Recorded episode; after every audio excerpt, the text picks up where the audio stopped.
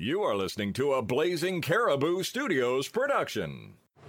Although he didn't realise it at the time, the most important specimens that Charles Darwin brought back from the Galapagos were finches.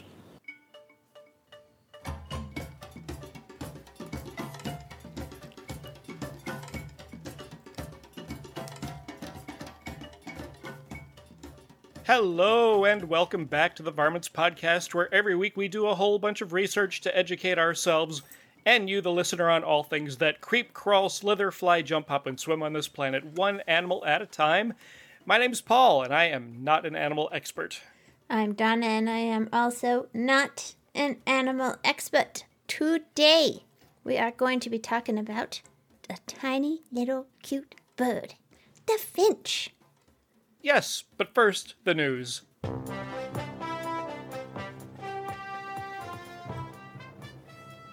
This is Varmints Headline News with your anchorman, some guy named Paul. Thank you, Matthew. The news today, kind of interesting, kind of a bummer, but sort of interesting. Customs officials at New York's John F. Kennedy International Airport said they found 70 live finches hidden inside hair rollers. Authorities say a passenger arriving from Guyana on Saturday had the songbirds in a duffel bag. Officials believe the birds were brought to the United States to participate in singing contests. Customs officials say people bet on how many times the finches chirp, and a winning male finch can sell for up to $10,000. Man. U.S. Customs and Border Protection says bird smuggling could threaten agriculture through the possible spread of diseases such as bird flu. Customs officers have seized about 184 finches this year. A spokesman for United States Customs and Border Protection said the most common animal we see trying to be smuggled through the passenger environment are these birds, the finches. It goes in cycles like everything else. It's not an everyday occurrence or an every month occurrence, but it does happen. The good news is that all the birds were alive. They were turned over to veterinarians in the U.S. Agriculture Department and placed under quarantine. No uh, information on where the birds will go after that, but the passenger was sent packing back to Guyana. Yeah, that's good. Yeah. That's so nasty. I didn't even know it existed.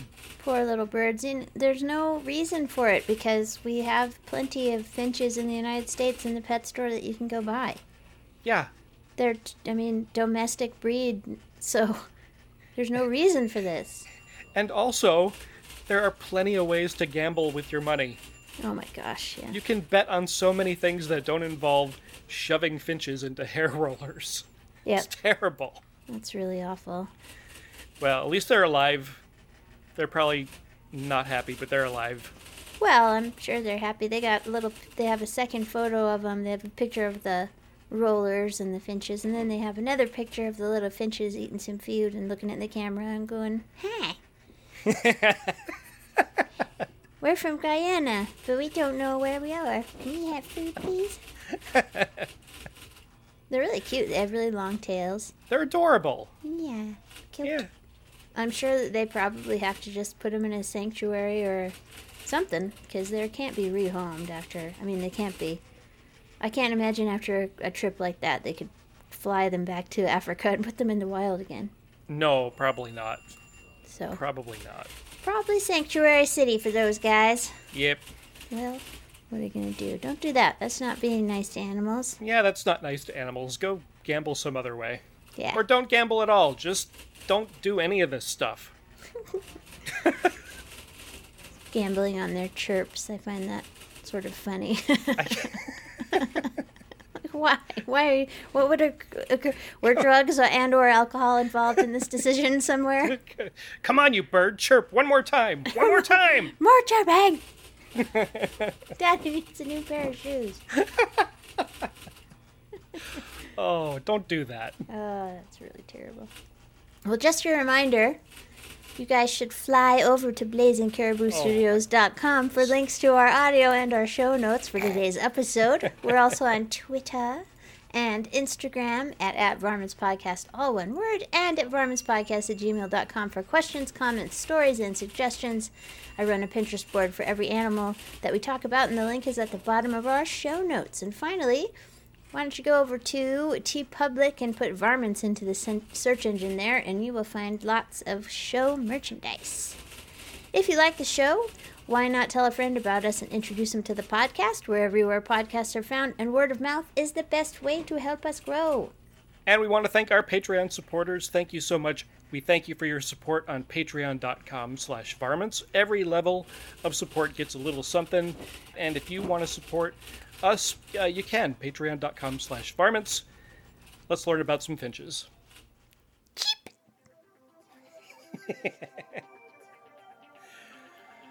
ah, Tip, tip, tip, tip, tip, tip. Hey, hey, Hey, let's go get educated on some animals. I know you wanna.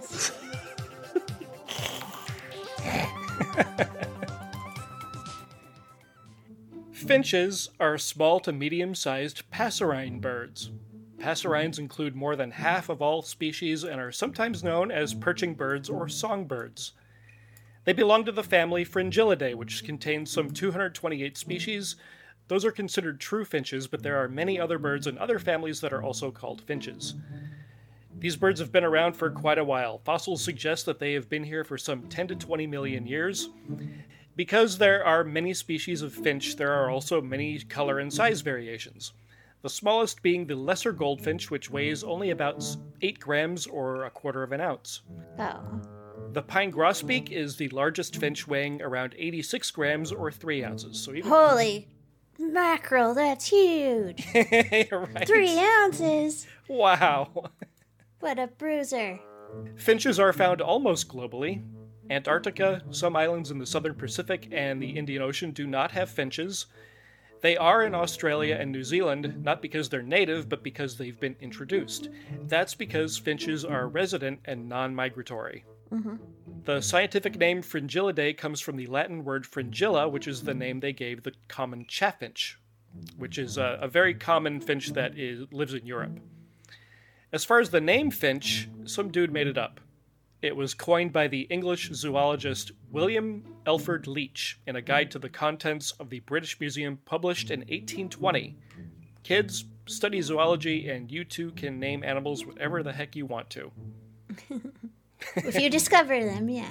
Yeah, if you discover them, you can name them anything. Almost anything. There's probably some board that is like, no, you cannot name that animal that. I don't know. Yeah, I don't know exactly how it how it works, but I'm under the impression that if you discover it, then you get to name it. But Yes, if you're a zoologist, let us know how that all works. yeah, And then and then name a animal after us or a bird. That would be cool. the lesser varmint. Yes. Oh my goodness. Well, we know that finches like to sing, as we heard the chirpy canary at the very top of our show. But did you know that zebra finches are so good at singing that they can do it in their sleep? wow. Yeah.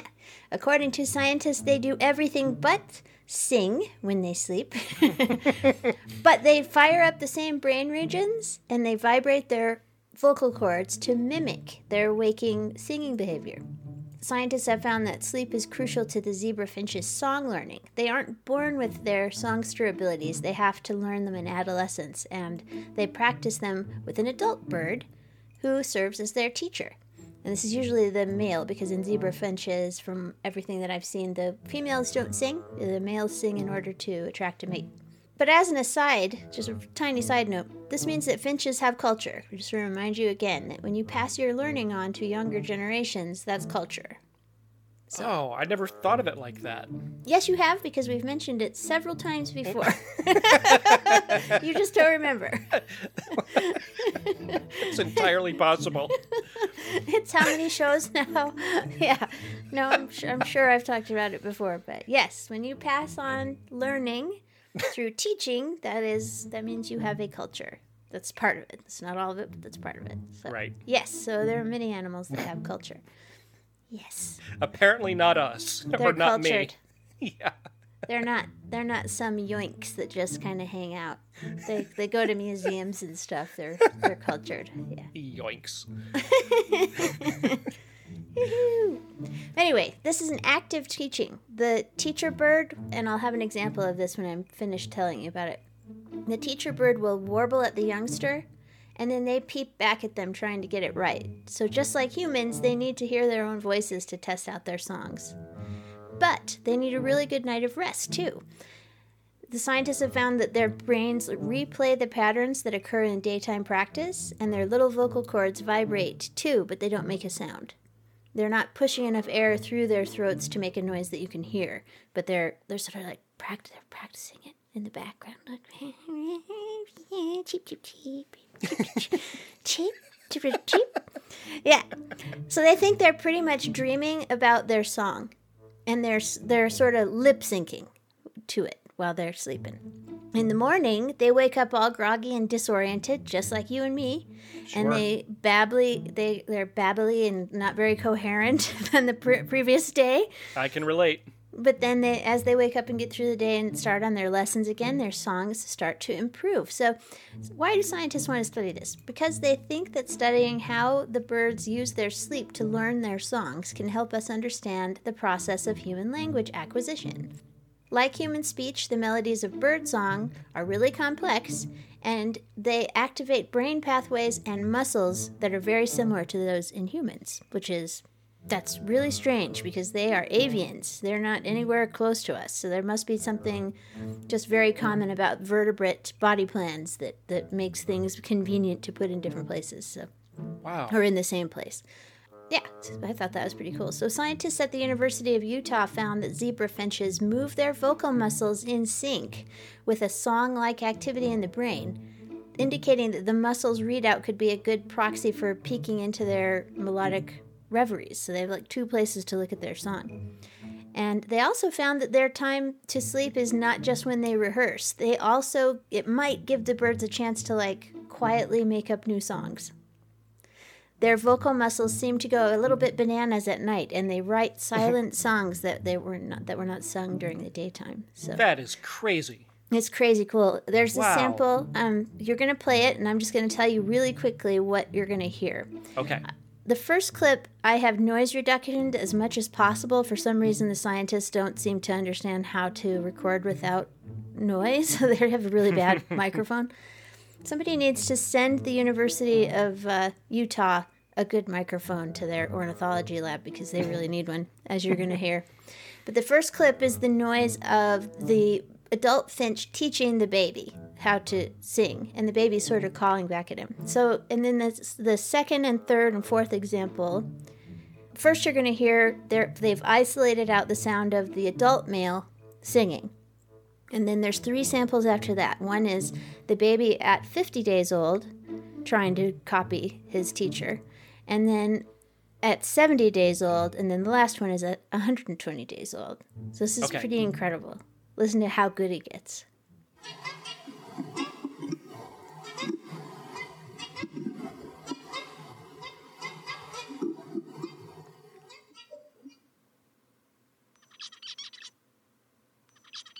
That's the father. Or the teacher. And here's the baby.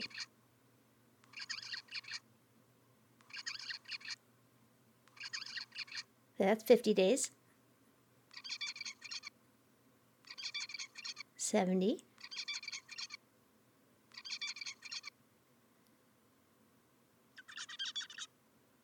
120. Wow. That's the same bird? Yes, that is the same. The last three cl- clips are the baby bird at 50 days, 70 days, and 120 days old. That is so cool. So you can see he's learning. Yeah, he's learning. That's all from practicing with teacher during the day. Very, very cool. And I gotta tell you guys, there is so much science around zebra finches in particular, and just lots of things that they have figured out that we just didn't have time to cover on the show. So you should definitely spend some time looking into them. They've just got so many incredibly cool things about them uh, that that are interesting to look into. So definitely check them out on your own time. Yeah, they're a fascinating little bird. They are so cool. One very well known type of finch is the domestic canary, and most people just call them canaries. Spanish sailors brought canaries over from the Canary Islands, which is how they got their name, to Europe in the 17th century. Monks started breeding canaries and they only sold males. And what that did was it kept the birds in very short supply, which drove the price up even further. Some hens were obtained, and the birds began to be bred in Italy, which resulted in many breeds of canary, drove the price down, and very soon the birds began being bred throughout all of Europe. Canaries are still kept as pets at home. Domestic canaries are divided into three groups color bred canaries. We typically think of canaries as yellow, but they do come in several different colors. Type canaries are bred for shape and conformation, and song canaries are bred for their unique and specific song patterns. Just like there are dog shows, there are many canary shows around the world, attracting thousands and thousands of breeders, which I had no idea. Yeah, I didn't know that either. At some competitions, as many as 20,000 birds are brought together. Wow. I bet that's loud. From the 18th up to the 20th centuries, canaries were used in the UK, Canada, and in the USA uh, in the coal mining industry to detect carbon monoxide, which is deadly to humans. yep. As soon as the bird began showing signs of distress, that was the signal for the miners to get out because carbon monoxide is odorless and colorless, and you don't know that it's affecting you until it's affecting you. Yep. The birds very often did die, but uh, several human lives were saved. Guess when the use of canaries for this began being phased out? Oh, gosh. I do not know. They began being phased out in 1986. Wow. They didn't have carbon monoxide detector before that? That's probably right around the time they invented the carbon monoxide detector. Hmm. So if they began being phased out in 1986, there was probably canaries were still probably being used way into the 90s, I would guess. Oh, bless their little birdie hearts. Bless their little their, their little canary hearts. Yeah. Yeah, canaries. Canaries are cool. Thank you, canaries. you probably saved a lot of lives. Oh, for sure. Definitely. Yeah. Yeah. Wow, that's really cool. Disclaimer time. The Varmints podcast knows it's not fair to compare animal intelligence to human intelligence. But then, Donna and Paul only have the yardstick of themselves, so they're gonna do it anyway. I tend to not give birds a lot of credit for their intelligence, and for sure, finches are not like ravens or other corvids. But what you just said makes me think that they they they might have some smarts in their little bird brains. Well, I think the problem is that you're you're equating the passing on of culture with intelligence. And Okay. and that might not necessarily be the case, you know. It's not really problem solving, it's just it's a kind of learning that happens in nature and sometimes it's paired with great intelligence like with elephants and sometimes it might really not be. I don't know. I don't I think we it's one of those things where we just kind of don't understand intelligence very well, but finches don't solve puzzles very well. I wasn't able to find anything about them. I mean, nobody seems to really be studying their intelligence, but the few random things that I have seen the scientists talking about the zebra finches, who are seem to be the ones that are most studied, are just not that bright. But they are that they're super friendly and fun. I mean, they're not they're not really interested in humans. They're fr- friendly with each other, and they're easy to handle and easy to clean up and after and, and they don't do anything stupid to get themselves in a lot of trouble which is often a sign of intelligence Right. like opening up their cages or whatever you know what i mean they're not escape artists when you keep finches you keep them in like a big huge cage and people usually have several of them because they're party birds they like to have a group they like to have their little flock around them Party birds. yeah, but they're not. They're not like ravens. They're not going to break into your stuff and steal your uh, shinies and tuck them away in shoe boxes or something, and you know, take Yeah. them out of the house and put them in a cache somewhere or whatever. They're not. They're not like that. They're just about smart enough to eat and poop and reproduce and Yeah. So and avoid uh, danger. Maybe I don't know. Yeah. All right. Well, we are going to talk about finches and pop culture and a couple other things, but we're going to do that right after this. Whether you're fly fishing in a stream, getting those ankles wet, or deep in the ocean casting nets, Fish nerds. Fish nerds. Fish nerds. It's a podcast. Just for the halibut. Fry it in a basket or broiled in a pan. Eat it raw like you're in Siam. Fish nerds. Fish nerds. Fish nerds. It's a podcast. It's Susie here from the Casual Birder podcast. I love watching birds, whether it's those that visit my garden or ones that I see when travelling. Bird watching is a great pastime. It can be done with others or alone. You don't need expensive equipment, your eyes or ears are enough. And best of all, it doesn't need any great commitment. The casual birder does as much or as little birding as suits them. Join me each week to hear about the birds I've seen, interviews with others, and stories from listeners around the world. The Casual Birder Podcast, available wherever you listen to podcasts. Hey there, everyone! Paul and Donna are a couple of nerds just like you, and they don't get to see animals up close and in person very often. So let's talk about where we all see them most of the time on movies, TV, comic books, toys, and video games.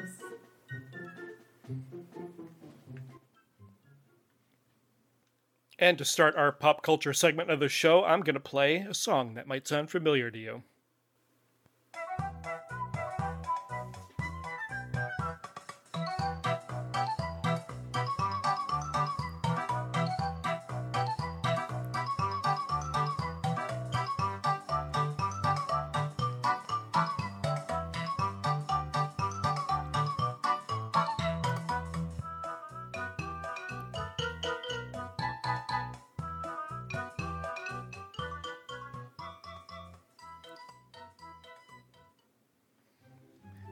Is the song from the Angry Birds video game.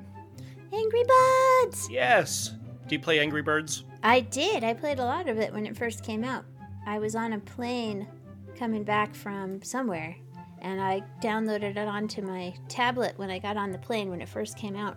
And I sat there and just laughed and laughed and laughed for the entire plane ride. I'm sure I was irritating the heck out of everybody, but I couldn't help it. It was so funny. No, it's a oh, gosh. super fun game. It is so silly. I love it. Uh, so, Angry Birds is a video game franchise created by the Finnish company Rovio Entertainment. If you're not familiar with it, the series focuses on multicolored birds which try to save their eggs from their enemies, who are green colored pigs. The player controls the angle and speed of a bird launched from a slingshot toward a structure with these green pigs in it. Up to three stars are awarded based on how many birds it takes to eliminate all of that level's pigs. Different birds have different abilities. Chuck is a canary who speeds up when launched, allowing him to hit the pig structure harder. Bomb is a greater Antillean bullfinch who explodes like a bomb. the pigs also wear helmets and have other attributes that make it more challenging for the player to eliminate them.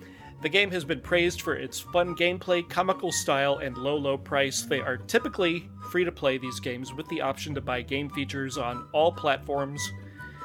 By 2015, this is four years ago, Angry Birds and all the spin off games in the series were downloaded more than 3 billion times. Wow. There are 18 Angry Birds games, 4 spin offs, and 1 compilation. That's amazing. Yep.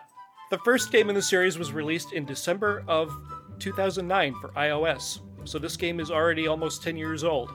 Oh, man. Did that just make you feel old? Uh, it just makes me Oh. feel time passing. You know? like, what? Yep. Really? At the time, the swine flu epidemic was in the news, so the, the staff decided to use green pigs as the enemies of the birds. Ah, yes. Yeah. The company then released ports of the game to other touchscreen operating systems and PCs. Yeah. In 2017, Rovio was valued at 2.25 billion or possibly more. That's because they rejected a buyout offer of 2.25 billion by Zynga, which indicates that Rovio might be worth even more than that. Wow. Several TV adaptations of the game have been released, mostly geared toward kids. A film adaptation, the Angry Birds movie, was released in 2016, and a sequel to that movie is scheduled to be released in August of 2019. Of course, there are several Angry, Angry Birds toys, tabletop games, collectibles, comics, coloring books, all sorts of stuff. Oh yeah, they hit it big in the merchandising Sure. arena, for sure. So, I remember buying Angry Birds toys for small people back when it first came out and got really popular. I was like, Mhm. "What? They have Angry Birds things? I'll buy those for small people." That's a dangerous game for me to play because I am never content with one or two stars. Right. Oh, I am really like that too. Yeah. I will sit there and, and hammer at the same level on any sort of little phone game or tablet game until I get the three stars, and I refuse to move on in the game until I have it, and it drives me nuts. So that's why I don't play that much of that Yeah. kind of game. That's for toilet time gaming. And when the when the ad pops up that you you have to go now look at an ad to keep playing the game, that's when you know it's time to get up.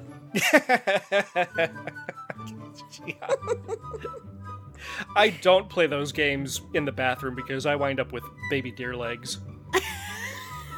it's bad. But the ad comes and you have to get up then. That's Yeah. the whole point. Because Angry Birds doesn't do ads, do they?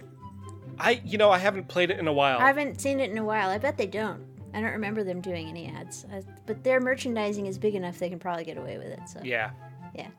Ah, what a fun game. it is. Super.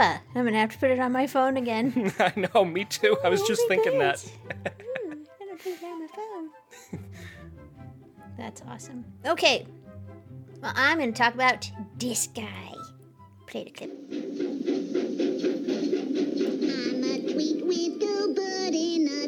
A deoded cage. Tweet is my name, but I don't know my age. I don't have to worry, and that is that. I'm taking here from that old putty cat.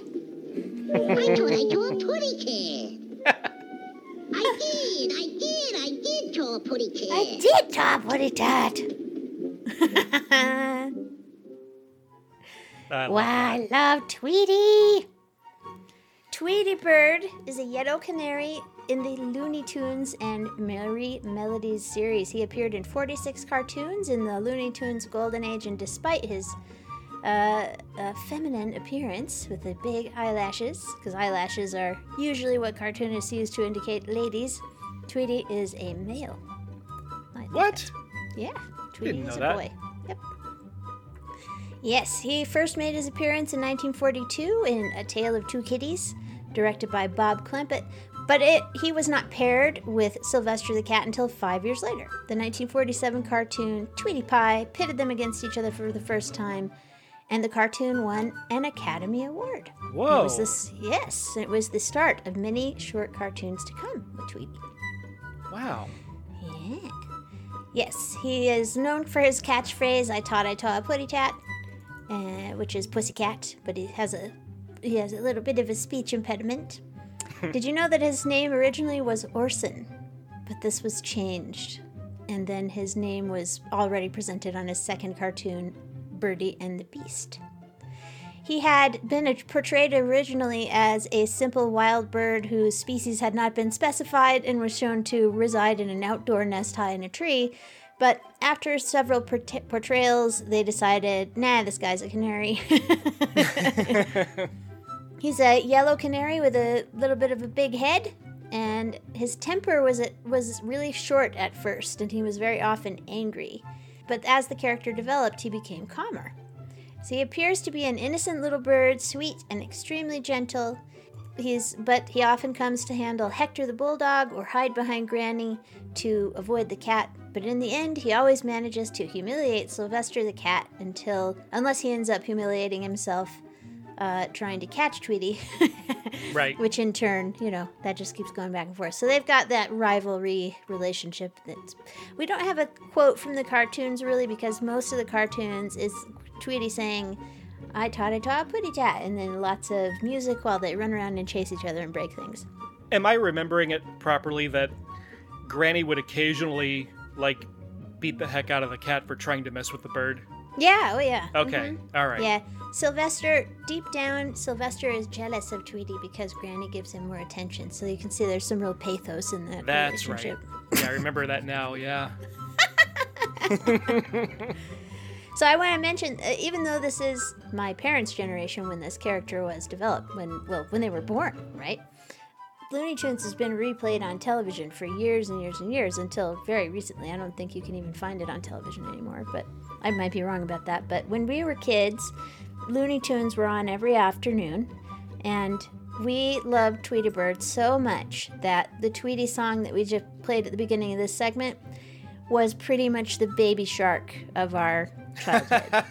At least if you ask my parents, they're like, we don't ever want to hear that stupid Tweety Bird song again, ever.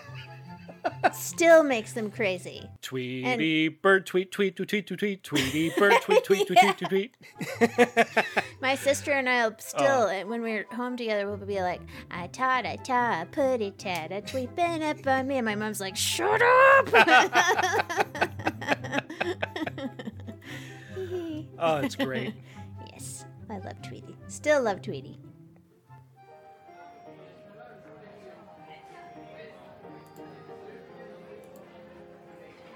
Uh, so, hey, are you gonna eat that?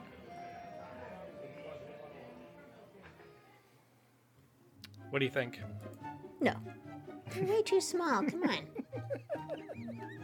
It reminds So- me of the Monty Python, uh, uh, ro- you know, the re- portrayal of the Romans and stuff. It's like, why would you eat this tiny little songbird? There's barely anything to him, you know?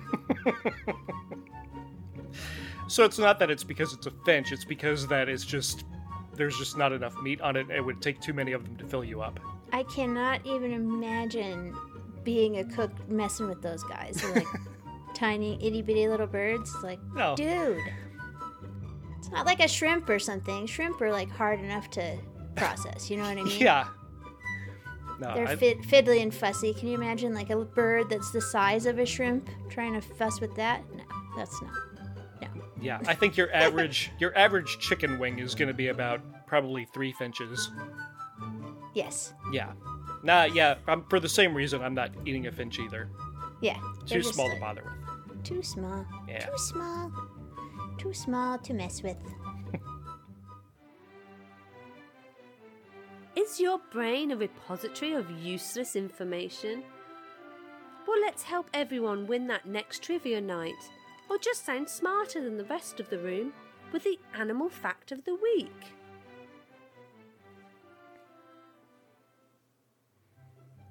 Okay, so what we're going to talk about is a little extra fact. We're going to talk about Darwin's finches. Now, this is interesting because these guys are finches, but they're not true finches. Okay? Right. They're a group of about 15 species of passerine birds.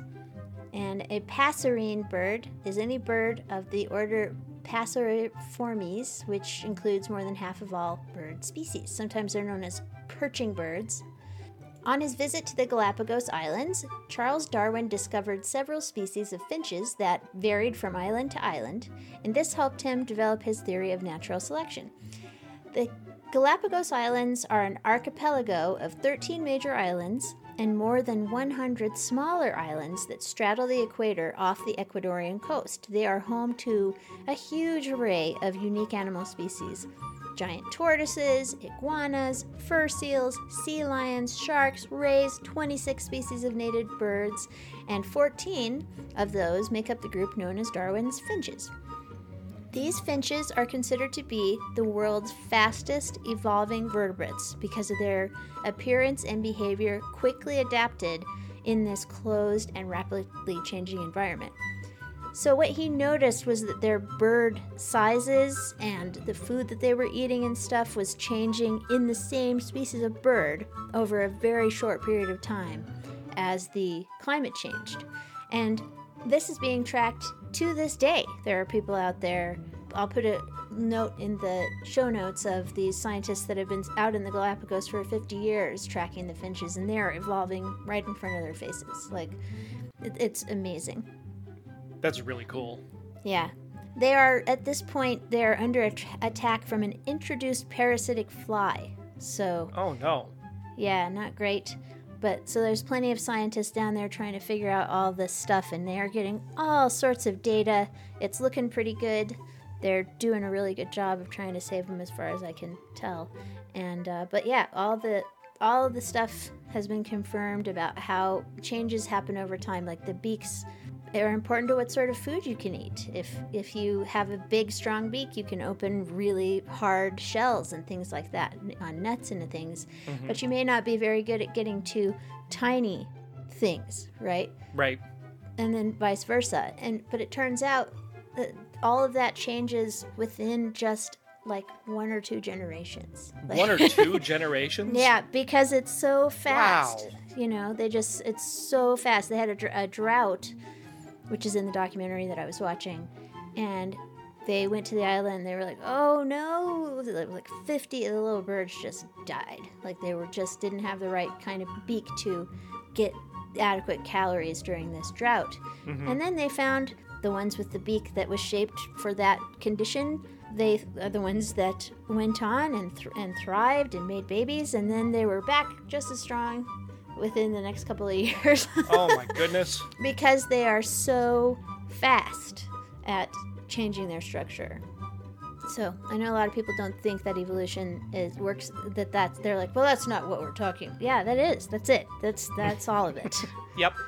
changes over time. Sometimes they're super fast with these little guys.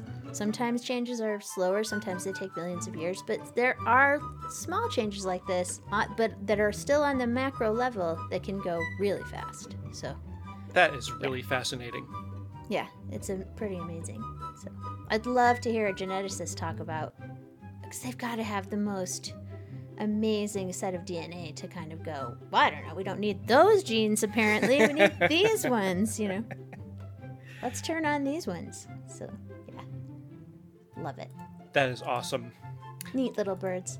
To follow that, the Galapagos Islands are home to hordes and hordes of tiny vampires.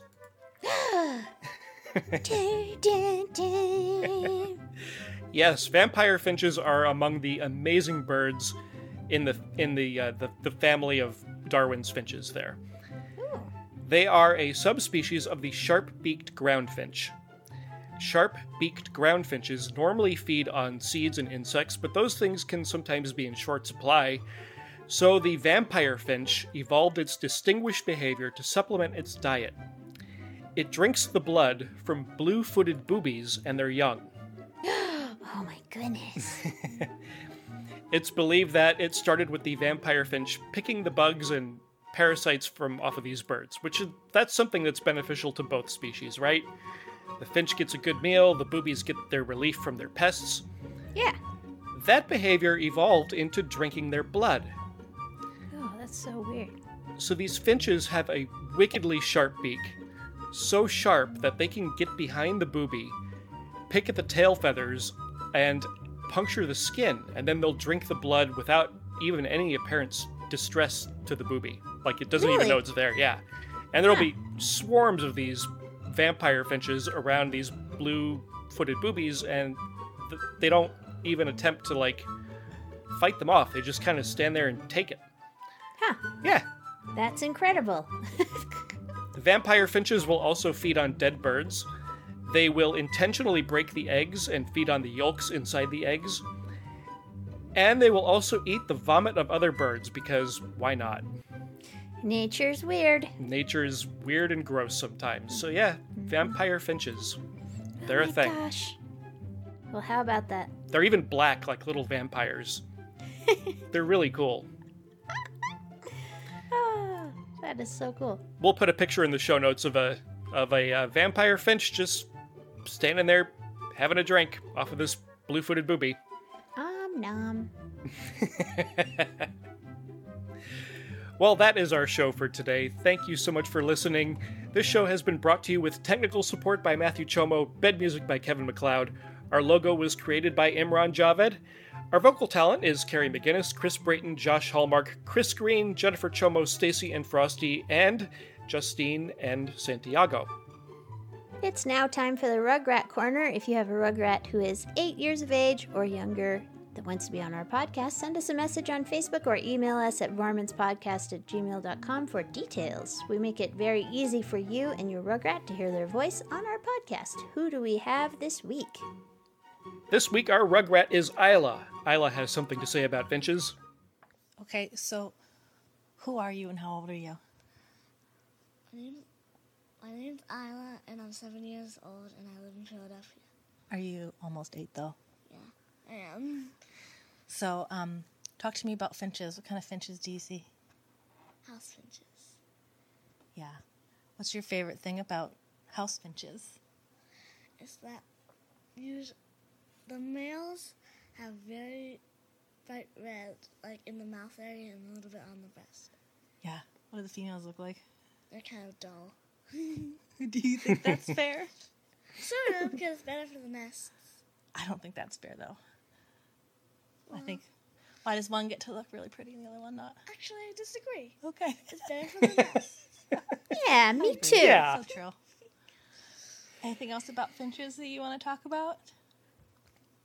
Do they get like weird eye Yeah. diseases? I have to make you Oh, say that. no. I have to ask. I don't think it's quite fair because not uh, other birds carry the germs, but they don't actually get the effects. That's true. Finches get it and other birds carry it. That's not It's not fair at all. no, not not good for the finches. Aw, poor oh. finches. Oh. All right, we love finches, don't we? Bye. Bye. Bye. Bye. Thanks, Isla. No, it's totally fair that the mamas don't look as bright as the the boys because if you're in the wild, you're gonna have to take care of babies, and you don't want predators to see you. Yeah. Yeah. I think Isla just wants everybody to be look- good looking. Is that what I got from that? No? I don't know. Everybody's good looking in their own way. Yes, so good looking. Thanks, everybody, again for listening, and until next time. Be nice to animals. Don't smuggle finches and hair rollers. No, it's just goodness. not cool. Not That's cool. not cool, dude. You've been listening to a Blazing Caribou Studios production. Support and subscribe to our Patreon at patreon.com slash Blazing Caribou Studios.